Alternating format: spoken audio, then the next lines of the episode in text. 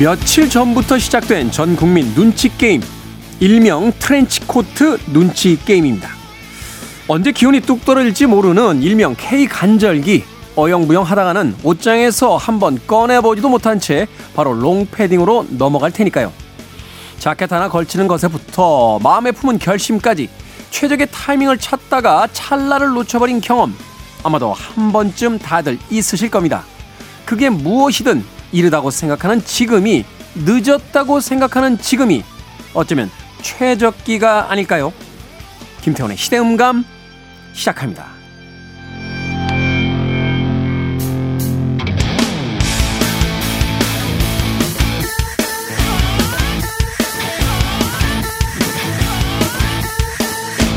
그래도 주말은 온다. 시대를 읽는 음악 감상의 시대음감 김태훈입니다.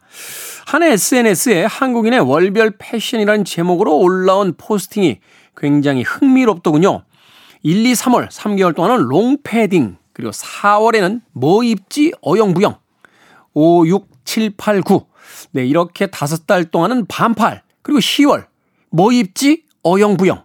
그리고 11월 12월은 롱패딩이라고 그 각각의 월에 대한 아, 월별 패션에 대한 이야기가 담겨져 있었습니다.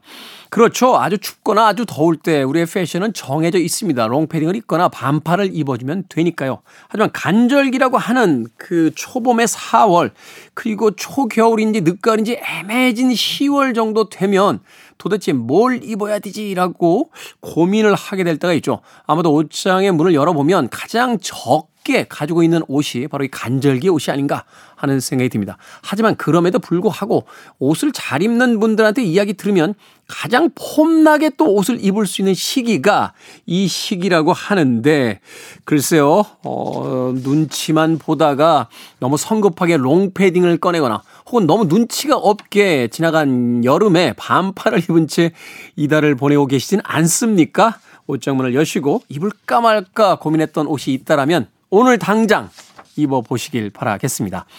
자, 김태훈의 시대 음감, 시대 이슈들 새로운 시선과 음악으로 풀어봅니다. 토요일과 일요일, 일라디오에서는 낮 2시 5분, 밤 10시 5분 하루에 두 번 방송이 되고요. 한민족 방송에서는 낮 1시 10분 방송이 됩니다. 팟캐스트로는 언제 어디서든 함께 하실 수 있습니다. 자, 사랑 또한 시기라는 게 존재하진 않겠죠. 머틀리 크루입니다. Too young to fall in love.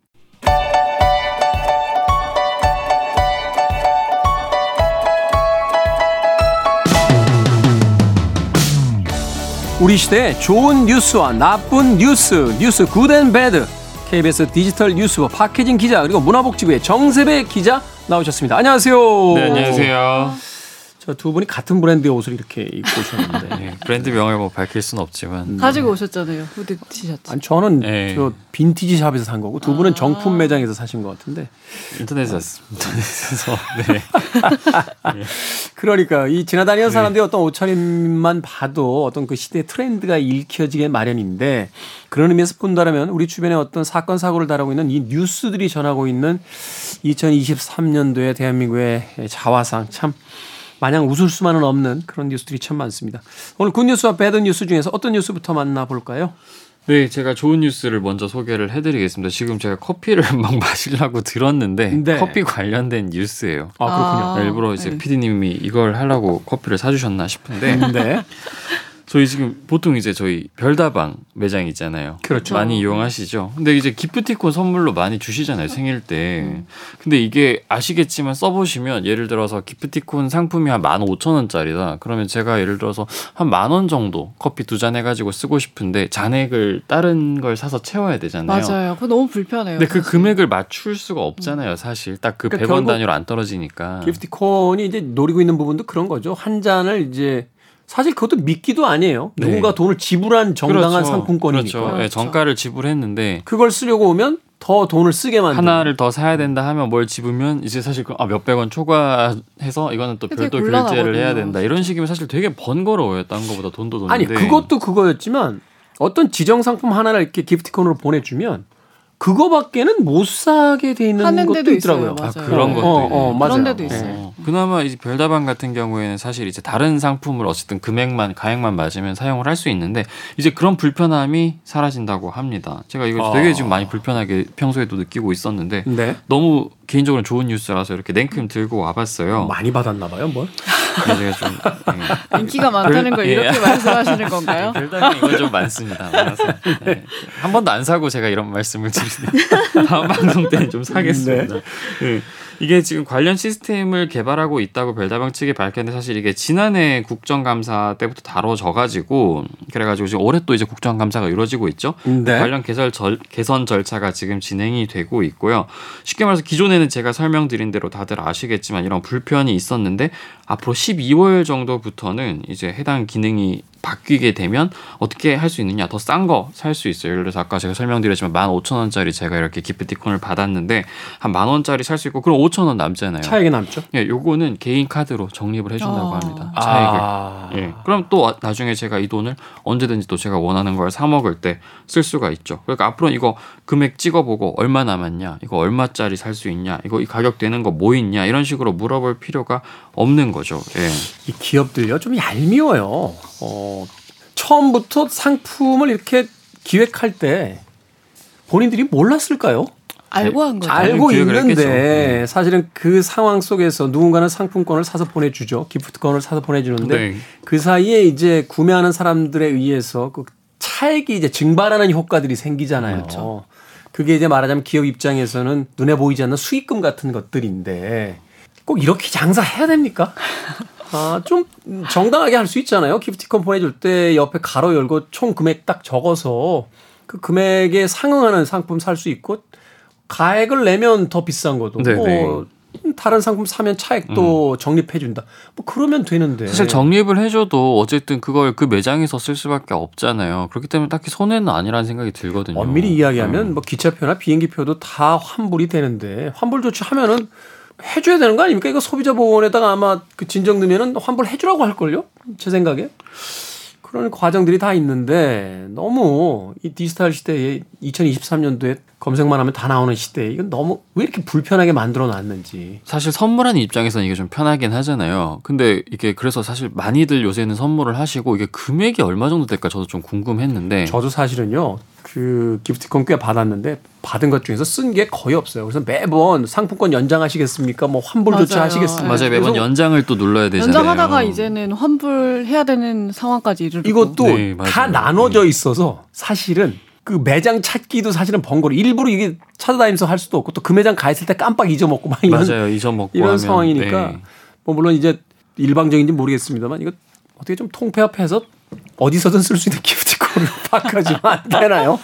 중간에 좀 거래소 같은 네. 거 있으면 좋을 것 같아요. 한5% 정도 차액 자신들이 수수료로 떼고 어, 좋은 생각이네. 이게 네. 뭐 국가가 나설 수는 없고 민간에서는 그런 플랫폼을 그렇죠. 통합 상품권 네. 모아서 어디서나 쓸 수 있는 그 상품권을 좀 교환해주면 대신 이제 차액을 자신들의 어떤 그 handling 수수료를 가져가면 내가 해볼까? 아니, 근데 괜찮은데 실제로- 별다방에서 협조를 해줄까? 그렇죠. 그것도 안 네, 되고 네. 기프티콘은 그래서 사고 파는 이제 소비자들끼리 사고 파는 그런 데도 있더라고요. 맞아요. 그러다 바코드만 있으면 네. 쓸 수 있으니까 사실 이제 중고마켓 같은 데서 사실은 이런 것도 이제 교환하는 분들도 있더라고요. 뭐 있죠. 5% 네, 10% 정도 있죠, 이제 있죠. 차액으로. 좀더 저렴한 가격에. 네. 그렇죠. 알겠습니다. 오늘 하여튼 이 good news 어, KBS 문화복지 정새배 기자는 기프티콘을 굉장히 많이 받는 그러니까요. 인기 기자라는 어. 사실을 네, 세상 아, 뭐 이거 외부인한테 받는 건 아니고 친구들한테 받는 겁니다. 오해하실까봐. 주변에 친구가 아주 많다는 네. 걸. 그러니까요. 그거를 위해서 이걸 한 거군요. 아, 아니요. 저도 저도 그만큼 쓰죠. 저도 그만큼 다 줘야 되고. 예. 자 이번 주에 배드 뉴스 박혜진 기자 어떤 뉴스입니까? 아, 배드 뉴스는 또 약간 너무 분위기가 달라서 사실 전 날씨가 조금 추워지면 아 이제 수능 시기가 다가왔구나 이런 생각을 하거든요. 네. 저도 이제 그때쯤 이제 추워지면 좀 더 예민해졌던 기억이 있어서 그런 것 같은데 어, 이 관련한 사실 뉴스는 이게 지난달부터 얘기가 많이 나왔어요.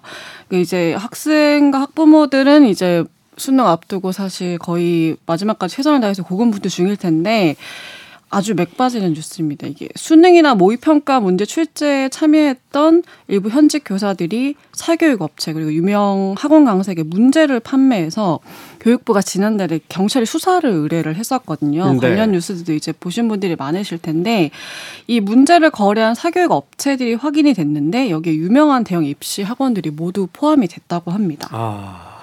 이 사교육 업체들이 21곳이에요. 근데 그렇게 많아요? 네, 21곳이고 유명한 업체 다 있다고 했잖아요. 대부분 이름 아시는 뭐 메가스터디 그리고 뭐 시대인재 운영하는 하이컨시 대성학원 관련사 이렇게 다 big 3로 꼽히는 네, 대형 입시 학원들이 모두 포함이 됐습니다. 거기다가 일타 강사로 불리는 유명 스타 강사들도 같은 혐의로 수사 선상에 올랐다고 해요. 일타 강사분들 돈 잘 버시잖아요. 또 대형 학원이면은 돈 잘 벌지 않습니까? 꼭 이렇게까지 해야 되나요? 근데 그 당시 이제 지난달에 교육부 수사 의뢰 당시에도 뭐 얼마를 그럼 받았냐 뭐 이런 얘기들이 많았는데 그때 이제 나왔던 얘기들이 문제를 사고 파는 과정에서 5억 원 가까운 돈을 받은 사람도 있다. 그리고 다수가 억대의 돈을 받았다 이렇게 알려지기도 했었어요. 예, 네, 그렇게 알려지기도 했었어요. 근데 사실 교육계에서는 이게 뭐 수능 출제 경력이 있는 교사들이 사교육 업체에 이 수능 예상 문제를 암암리에 팔고 고액의 금품을 받았다 이런 게 소문이 수년 전부터 나돌긴 했었다고 해요. 공공연한 비밀이었군요. 네, 공공연한 비밀이었다고 하고 근데 이번에 이제 교육부가 이런 그 교사의 영리행위 자진 신고 기간을 운영을 해서 322명이 자진 신고를 했고 이 과정에서 뭐 수능이나 수능 모의고사 출제 이력 있는 교사를 확인을 해서 수사 의뢰를 했고 이 과정에서 이 사교육 업체 명단까지 파악한 것으로 전해졌습니다. 돈벌이도 좋습니다만 이런 새벽부터 졸린 놈 비비고 가서 수능 공부하고는 수험생들에게 미안하지 않습니까? 그러니까요. 선생님들이 예전부터 이런 소문이 있었는데 설마 했어요, 전 설마. 예, 네, 선생님들이 설마. 근데 뭐 아직 이제 수사를 시작을 하니까 뭐 문제나 얼마에 거래했는지 이런 것들이 알려지진 않았고 뭐 얼마에 거래했는지 거래 부당함은 없었는지 뭐 이런 것들을 경찰이 우선적으로 살펴본다고 합니다. 이건 이제 국가 전반 시스템에 대한 부정행위잖아요. 그렇죠. 중범죄로 다뤄야 되는 거 아닌가요? 음, 그렇죠. 네, 일단 사교육 업체들 반응도 사실 많이들 궁금하실 텐데 수능 출제위원 출신 교사에게 의도적으로 접근하지 않았다 이런 신중한 입장을 내놓고 있고요. 의도적으로 접근 안 했으면 선생님들이 문제를 가지고 오나요? 길에서 마주친 건가요? 참. 근데 이것뿐만 아니라 사실 이것도 굉장히 진짜 맥 빠지는 뉴스인데 이것뿐만 아니라 사교육 업체 허위 과장 광고 역시 구체적인 정황이 좀 드러나고 있는데 지금 국세청이 사실 학원들에 대 세무조사 진행 중이거든요. 근데 그런 이제 그건 또 진행 중이고 공정위에서 부당하게 광고한 학원들을 적발을 했어요. 지난 7월부터 교육부가 조사 요청한 사교육 부당 광고 15개 사안에 대해서 조사를 진행을 했더니 9개 사업자로부터 19 개법 위반 혐의가 발견이 됐는데 특히 아까 앞서 말씀드렸던 빅3 포함해서 이 사교육 업체 다섯 개 업체가 수능 출제 위한 경력이 없는데 있다고 광고를 하고, 하기도 하고 또 수능 검토 위한 경력을 출제위원이다 이렇게 부풀려서 광고한 것으로 알려졌고요. 공정위가 이제 올해 안에 이들 업체에 대해서 제재 수위를 결정할 방침이라고 합니다.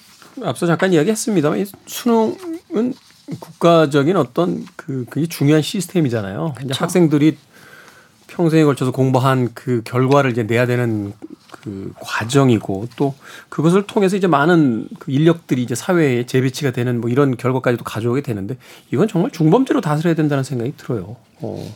이건 뭐 치안하고 맞물릴 정도의 어떤 굉장히 중요한 문제잖아요, 사실은. 그렇죠. 단순한 네. 어떤 영리 행위였다, 뭐 어떤 뭐 과장 광고였다 이렇게만 볼 수는 없을 것 같은데요. 어떻습니까? 이런 게 오히려 그 뭐 학원을 오히려 홍보해주는 꼴이 될 수도 있다. 뭐 이런 이야기도 있던데. 네, 아무래도 이게 킬러 문항이라고 계속해서 이제 말이 나오면서 사실 이런 것들이 거래가 이루어졌는데 그러다 보니까 이제 뭐 킬러 문항을 집어주는 학원들에 대해서 이제 또 관심을 가지는 사람들이 더 늘을 수 있는 거 아니냐. 소위 이제 쪽집게 뭐 강사 네. 뭐 킬러 문항을 뭐 알려주는 학원 뭐 이런 것들 그런 네, 것들을 뭐, 또 암암리에 홍보하게 될 그쵸. 수도 있죠. 사실 네. 이번 모의 평가에서는 이제 킬러 문항 배제됐다고 하는데 뭐 특정 학원에서는 또 수능 그 수학 만점자를 많이 배출했다 이렇게 또 홍보를 하기도 하더라고요. 킬러 문항 배제됐다고 합니다만 이제 킬러 문항이라는 건 소위 이제 최고득점자들끼리의 어떤 하는 그 거죠. 최상위권 최상위권 상대로 하는 거니까. 하는 거고 일반적인 네. 학생들 입장에서는 이렇게 수능에 나올 문제들 많이 찝어준다라고 하면 당연히 갈 수밖에 그렇죠. 없는 그러니까 상황인 오히려 거잖아요. 이 사교육 때리는 게 더 이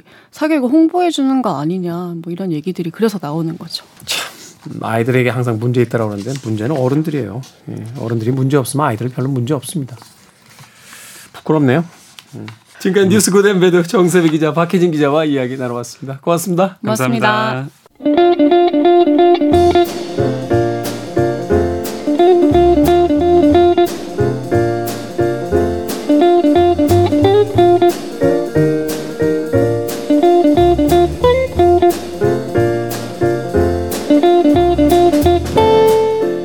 중년의 독서는 청년 시절 일궈놓은 지식과 경험을 차곡차곡 수확하는 행위였다. 이 지상의 중년 독서에 나오는 구절입니다. 아이들과 청소년들에게만 독서가 필요한 건 아니죠. 중년에도 노년에도 책은 우리를 무르익게 합니다. 우리 시대의 책 이야기, 책은 북. 정현주 작가님 나오셨습니다. 안녕하세요. 안녕하세요. 우리 생선 작가는 개인적인 사정이 있어서 어, 오늘 못 나오셨습니다. 그래서 오늘은 평소 음, 우리 생선 작가의 아, 약간은 어, 신변 잡기식 이야기에 묻혀 있었던 우리 정현주 작가님의 책에 대한 아, 진솔한 이야기를 좀 더 많이 들어보는 그런 시간을 가져보도록 하겠습니다. 자, 2021년 국민독서 실태조사에 따르면요. 독서율이 급격하게 하락하는 세대가 바로 4050 세대라고 해요. 이제 책 읽기를 거의 멈추는 나이가 된다라고 하는데 1년 동안 책을 한 권도 읽지 않은 40대가 50.1%, 50대는 64.3%입니다. 그러니까 말하자면 야, 이제 세상에 대해서 내가 알 거 다 아는데 뭔 책을 보냐. 혹은 가장 또 활발하게 일을 하는 그쵸. 시기이기도 하니까 바쁘다는 핑계로 책을 안 보는. 근데 한편은 또 고개를 갸웃하게 되는 게 40대와 50대야말로 이제 디지털 이미지, 영상의 시- 그 세대가 아니라 책을 보던 세대잖아요. 네. 근데 오히려 20, 30대들보다 책을 적게 읽는다. 그렇진 않을 거예요. 아마 지금 저희가 분석하는 바로는 책을 가장 많이 읽는, 사는, 읽는 게 아니라 가장 많이 사는 나이는 50대 남성으로 나와요. 아니 근데 그 어, 어떤 현장에서 지금 서점을 하시니까 감각이라든지 이걸 꼭 믿을 수만 없는 게 저도 사긴 엄청 사는데 읽지 않는다는 거죠. 잘 안 봐요. 근데 어쨌든 지금 도서시장의 통계조사로 따르면 예전에는 20대 여성이 가장 많이 읽었거든요. 근데 지금은 이제 50대 남성과 40대 여성이 가장 많이 읽는 걸로 나와요. 아, 많이 산다. 산다. 산다고 네, 않지만. 음. 제가 정확한 조사는 잘 모르겠습니다만 그 50대 남성들이 제일 많이 읽는다. 아, 그래도 이제 읽는 것도 어떤 장르라는 게 있는데 그렇죠. 경제 서적 이런 거. 다 주식 서적. 재테크 이런 거 이런 거 맞습니다. 보고 있어서 아, 그건 그래요. 네, 조금 뭐 같은 50대로서 약간 민망하긴 합니다. 솔직히 눈이 침침하지 않으세요? 저는 아직도 소설을 제일 많이 사거든요. 아, 네. 네, 그래서 그 정현주 작가님과는 가끔 그런 얘기 나눌 때가 있었는데 이제 집에서 책 정리하잖아요. 네. 그러다 보면 이제 대학 다닐 때 샀던 책들부터 시작해서. 엄청난 책들이 나오는데 정리하고 정리하고 정리하다 보면 결국 마지막에 남겨지는 건 우리가 문학 작품이라고 부르는 소설이에요. 그렇죠. 다시 읽어도 좋은 것들. 다시 읽어도 좋고 또 나이가 달라짐에 따라서 다시 읽을 때마다 다른 느낌을 또 주기도 음, 하는데 그쵸. 한때 읽었던 사회과학 서적이라든지 뭐 경제서들 뭐 전문 서적들은 그 시기 지나고 나면 사실은 이론 자체가 낡은 이론이 돼서 그쵸. 다시 쳐다보기 않게 되는 경우들이 많잖아요. 어찌됐건 분발합시다. 40대, 50대 책을 안 본다라고 합니다. 야, 이거는 약간 충격인데요. 어떻습니까? 아, 정윤주 작가님은 이 시기별, 나이별에 따라서 읽어온 책들의 어떤 변화 같은 게 있으셨나요? 저는 꾸준히 문학 문학 전공이니까요. 문학을 주로 위주로 읽었고 네. 자기계발서 이런 거 조금 읽었었죠. 30대. 네. 그냥 모르겠더라고요. 이렇게 사느니 그냥 막 살아야 되겠다는 생각이 더 들었고 저도 자기 개발서 한 제가 솔직히 이야기 드려서 한 두세 권 정도 읽어본 것 같아요. 평생 동안. 그런데 저는 결론을 빨리 내린 게, 음, 이건 내가 할 수 있는 일이 아니다. 그러니까요. 다 못하는 일 하는 생각이 뭐 들어서 잠을 줄이고 막 이런 거 못하겠어요. 그러니까 뭐 매일 자기에게 암시하고 막, 막 이런 거 아. 있는데 야 이거는 네. 저 혼자 있는 시간에도 낯간지러워서 못하겠다는 생각이 들어서 일찌감치 포기했던 뭐 네. 그런 기억이 납니다. 소설이라든지 문학 서적들 많이 네, 근래에는 이제 보셨다. 브랜딩에 관련된 서적들을 좀 읽고 있어요. 과거에는 저는 젊은 날에 이렇게 생각해 보면 세상에 대한 책들 더 많이 봤던 것 같아요. 음. 거대 담론들, 뭐 사회 구성체라든지 맞아요. 뭐 거시 경제라든지 음. 정치라든지 이런 것들 역사책들 이런 거 많이 봤는데 나이가 점점 들수록 좀 미시 쪽 있죠. 실용적인 거. 그렇죠. 인간에 대한 이야기, 소소한 일상에 대한 이야기 맞아요. 그런 쪽으로 좀 취향이 좀 변해가는 걸 느끼기도 합니다. 네. 자, 오늘 어, 책을 읽어보는 시간 가져보도록 하겠습니다. 에어서플라이의 음악 중에서요. Book of Love 한 곡 듣고 책 이야기 시작하도록 하겠습니다. 에어서플라이의 음악 중에서 The Book of Love 듣고 왔습니다. 자, 정현주 작가님과 함께는 우리 시대의 책 이야기, 책은 Book. 자, 노래가 나가는 동안, 아! 동명의 영화가 있는데? 라고 네. 이야기를 하셨어요. 네, 탕웨이가 나오는 영화인데요. Book of Love라고 해서 책을 주제로 하고 있어요. 책을 매개로 남녀가 사랑을 나누게 되는 이야기인데 네. 거기 등장하는 책이 채링 크로스 84번지라는 책이거든요. 아하. 네, 전에 한번 제가 잠깐 여기서 소개해드린 적 있어요. 헬레인 한프라고 하는 분이 있는데 이분이 미국의 작가예요. 네. 네, 방송 작가예요. 방송 작가. 네, 그리고 이런저런 것들을 많이 썼어요. 소설도 써보고 뭐 이것도 썼는데 다 실패했어요. 다 망해요. 어. 근데 책을 너무너무 사랑하는데 그때 당시가 2차 세계대전 직후였거든요. 그러니까 미국 자기는 미국에 있는데 미국은 문화유산이 별로 없잖아요, 사실. 그렇죠. 예, 근데 너무 이제 고전 문학 이런 걸 너무너무 사랑하는 사람인 거예요. 음. 책을 구할 수가 없는 거예요. 그래서 영국에 있는 서점에 편지를 써요. 마크스 서점이라고 해 가지고 그게 채링 크로스 84번지에 있던 서점인데 아. 거기다 이제 편지를 써요. 나 이런 책을 원해요. 이렇게 하고 옛날이니까 현찰을 동봉해서 보내더라고요. 편지에다가. 아, 현- 어, 그럴 수 있죠. 예전에 아마 정현주 작가님 기억하실 거예요. 저희 때는 이제 현찰 보내면 위험하니까 우체국에 가 음. 우체- 국에 가서 아, 우편환. 그 우편환으로 네, 바꿔서 네. 이렇게 보냈던 그런 기억이 있는데. 어, 여기는 그냥 현금을 넣어서 음, 보내고 음. 거스름돈은 가지세요 뭐 이런 걸 해가지고 편지를 막 써서 보내요. 그 서점 주인하고 서점 주인이 아니라 서점 관리인이 있는데 그분이 굉장히 우아하고 해박한 분이셨어요. 그리고 이제 마크스 서점 고서점 헌선 음, 헌책방이에요. 그래서 무슨 책 초판본을 구합니다. 뭐 이렇게 하면은 그 마크스 서점에 계신 분이 열심히 이제 책을 구해가지고 보내줘요. 그러면서 매일매일 매일이 아니지 자주 편지를 보내게 되잖아요. 네. 그래서 우정이 싹 트는 거예요. 거기 계신 분하고. 음, 그래서 그 이야기들을 이제 묶어서 책으로 냈어요. 그 매니저 분께서는 돌아가셨고 너무 이제 맨날 돈 모아서 나 채링 크로스 가는 게 꿈이에요. 마크스 서점 가는 게 꿈이에요. 이게 헬레인 한프가 계속 편지를 쓰는데 뭐 돈을 좀 목돈을 모으면 일이 터지는 일이 거예요. 뭐 터지고. 이가 나간다든지 뭐 사고가 난다든지 집에 불이 애니메이션. 영화 Up에 나오잖아요. 그 오프닝 장면에 네. 여행 좀 가볼 만 하면 무슨 일이 생기죠. 당하고 그래서 못 가요. 그러는 사이에 이제 서점 매니저분이 돌아가셨고, 근데 이제 이런 편지들이 있어라고 했더니 출판 관계자가 어 그거 책으로 한번 내보자라고 음. 했어요. 그래서 책으로 냈는데 대박이 났어요. 드디어 드디어 드디어 드디어 대박이 나서 전 세계로 팔려 나간 거예요. 책이. 네. 돈을 많이 벌었는데 이 사람이 편지 쓰는 거 워낙 좋아해가지고 팬들이 이제 팬레터를 보내오잖아요. 그거 일일이 다 답을 한 거예요. 음. 근데 그때가 뭐 50년대, 60년대니까 우편 요금값이 엄청 비쌌대요. 그래서 인세를 다 우표 값으로 썼다는 얘기가 있어. 근데 그분이 이제 체링 크로스로 대박이 나면서 어 유명해져가지고 영국에서 초대를 한 거예요 이 사람을. 드디어. 드디어. 네. 그래서 갔어요.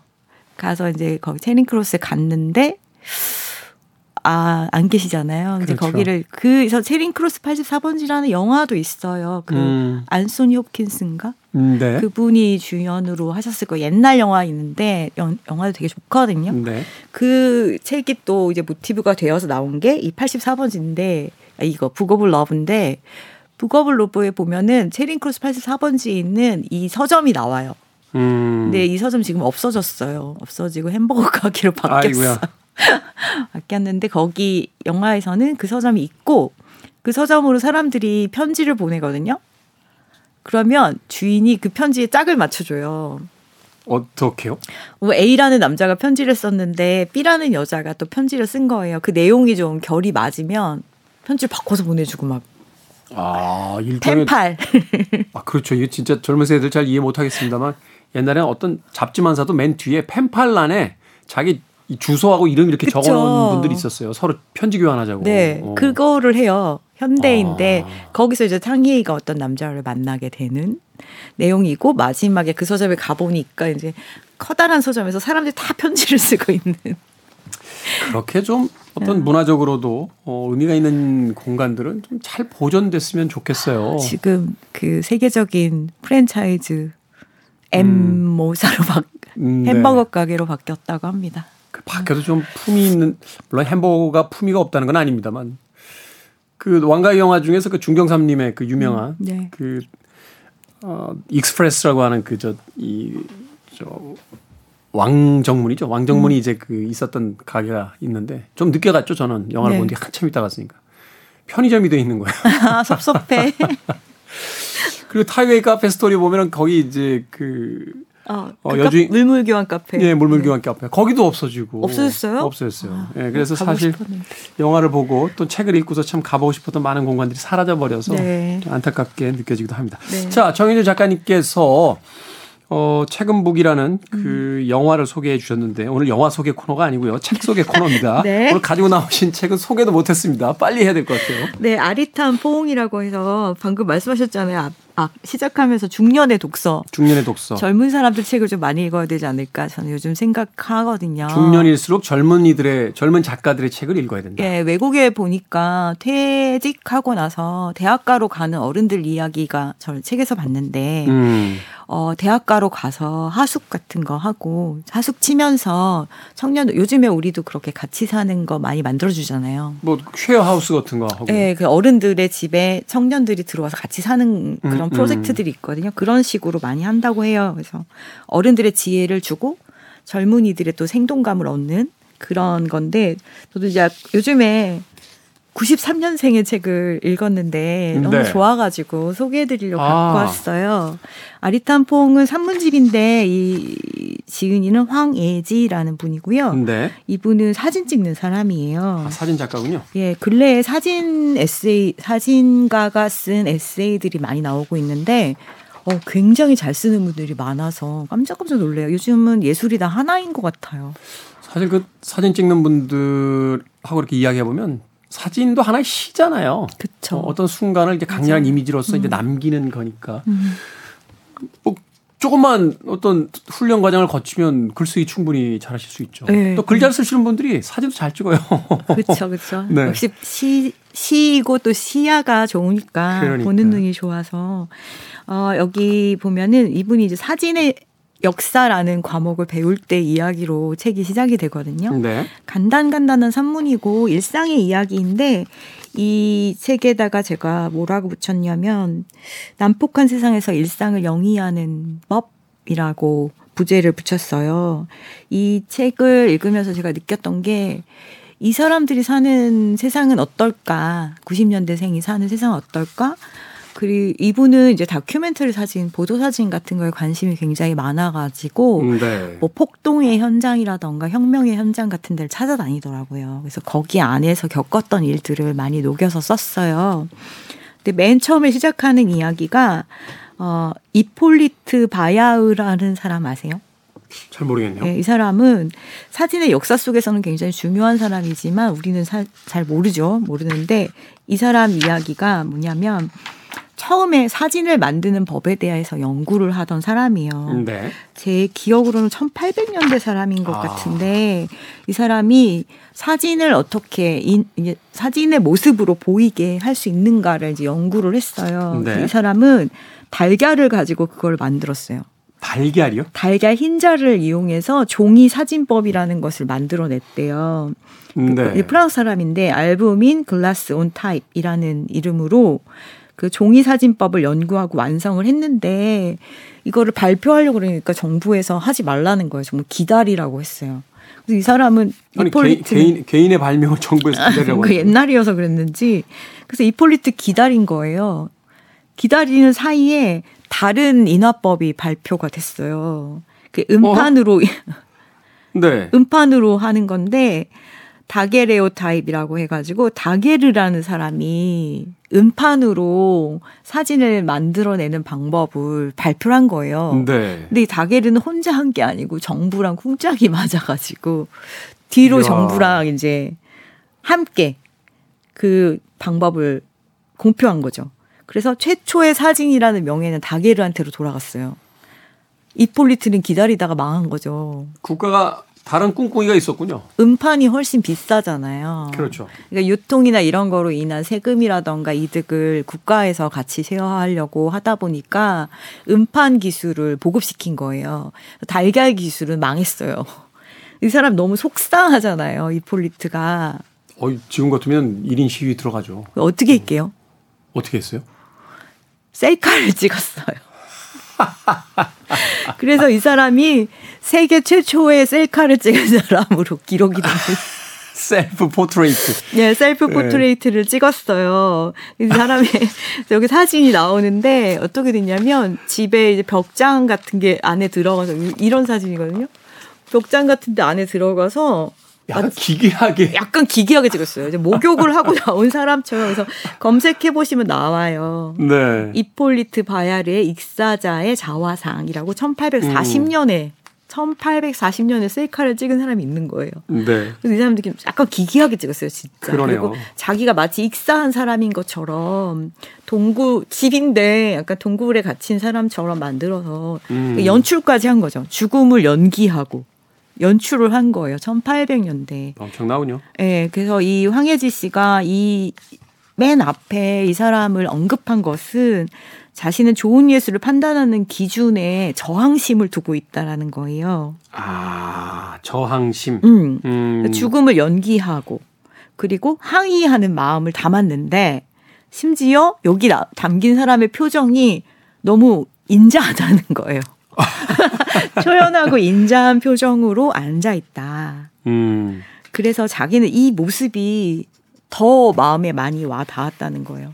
우리가 뭔가를 항의하고 거- 그런 반항을 할 때, 세상에 반항할 때 거칠게 하지 않고 그 과정을 자기만의 예술로 만드는 것, 그것이 자신이 볼 때는 예술이 아닐까, 사진이 아닐까라는 생각을 했다. 그래서 이분은 이 바야르가 보여줬던 저항의 추동이라고 자기는 표현하거든요. 네. 저항의 추동이 나한테도 이어져야 된다고 생각하고 그런 저항의 몸짓들을 믿고 산다. 그래서 사진 안에 그런 것을 담으려고 하는 사람이에요. 네. 그래서 이제 소개하는 색들이 보면은 렌골딘이라는 작가를 아실까요? 랭골디는 이름을 꽤 많이 유명하죠. 들어보셨죠. 예, 예, 예. 예. 그 랭골딘이 이제 맞고서 두들겨 맞아가지고 멍들고 다친 모습들을 사진으로 찍어서 세상에 내놓거든요. 그런 것들을 찍는 사람들의 마음들. 그러니까 자기는 이거를 보면서 그런 걸 느꼈대요. 한 사람 한 사람은 사실 되게 취약한 존재들이잖아요. 어떻게 보면 네. 폭력이라던가 또 사회가 주는 폭력 또 모르는 사람이 주는 폭력, 아는 사람이 주는 폭력 속에서 우리는 굉장히 취약한 존재들이지만 냉골딘처럼 그럼에도 불구하고 자기가 할 수 있는 예술을 하면서 그 일상을 영위하고 있는 그 힘이 얼마나 중요한가 그런 걸 보여주는 사진들을 소개하는 책이에요. 음. 그래서 한번 보시면은 다른 작가들도 이제 비슷한 경우로 소개가 되거든요. 뭔가 자신의 삶을 저항하면서 그런데 우울해하지 않고 저항하고, 우아하게 저항하고. 예, 고통스러워만 하지 않고 그 자신의 고통을 해체하고 거기서 예술을 만들어내고 그 이후의 가능성을 만들어내는 것이 예술이 아니겠는가라는 이야기로 이제 시작을 하면서 말하자면 이제 사- 최초의 사진 인화에 대한 특허는 뺏겼지만 거기에 대한 어떤 반작용으로서 자신만의 어떤 세계 최초의 self portrait를 해내는 이폴리트 이제 바야르 같은 네. 그런 방식을 이제 지향해야만 한다라고 이제 작가가 이야기하고 있는 거군요. 네 다게르는 우리가 모르잖아요. 모르죠. 모르죠. 근데 이분은 작품을 남겼으니까 음, 이런 경로로라도 우리는 그 사람을 만날 수가 있잖아요. 그러네요. 네. 그런 이야기들. 그러니까 자기가 당하는 어떤 난폭한 세상이잖아요, 지금. 이 난폭한 세상에 잔인한 우리는 잔인한 세상이죠. 예, 어떻게 저항할 수 있지? 제가 제 친구랑 같은 일을 겪었는데 친구가 그거를 너무나 멋있는 작품으로 만들어낸 거예요. 네. 그걸 읽으면서 제가 엄청 자괴감에 빠지면서 참을 수 없는 질투. 아니 나는 괴롭 아 괴롭다 저거를 정말 음. 어떻게 봐야 되냐 어떻게 힘들다만 했는데 거기에 상상을 더딥혀 가지고 완전히 새로운 이야기를 만들어낸 걸 보면서 네. 이것이야말로 예술이구나라는 생각을 하게 됐었거든요. 그 고통에 가득 차서 왜 그 캔버스 앞에서 붓질을 하는 화가나 음. 어, 자신의 가장 그 은밀한 비밀들을 드러내서 문학 작품으로 만들어내는 작가들이나 그렇죠. 그렇죠. 실험만 하면 돌아와서 음악을 만들고 있는 작곡가. 제가 즐겨 거론합니다만 그 밴드 중에 이제 토토라고 있는데 네. 예, 아마도 뭐 공식적인 건 아니니까요.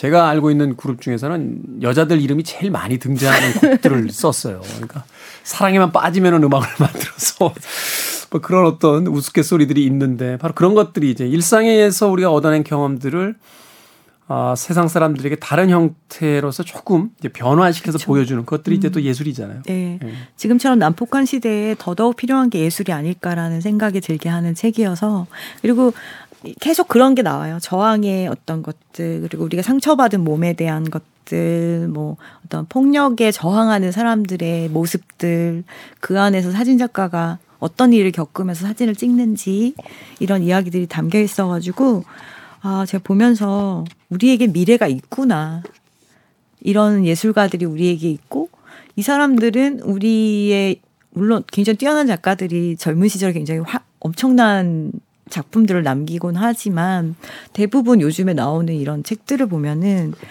빨리 성숙해지고 생각도 되게 깊고 굉장히 좋아서 저는 보면서 많이 자극도 받고 그런 건강한 젊은 세대들이 나오고 있는데 음. 이제 기성 세대들이 해줘야 될 게 환경 좀 더 이상 그만 파괴 좀 하고 그죠.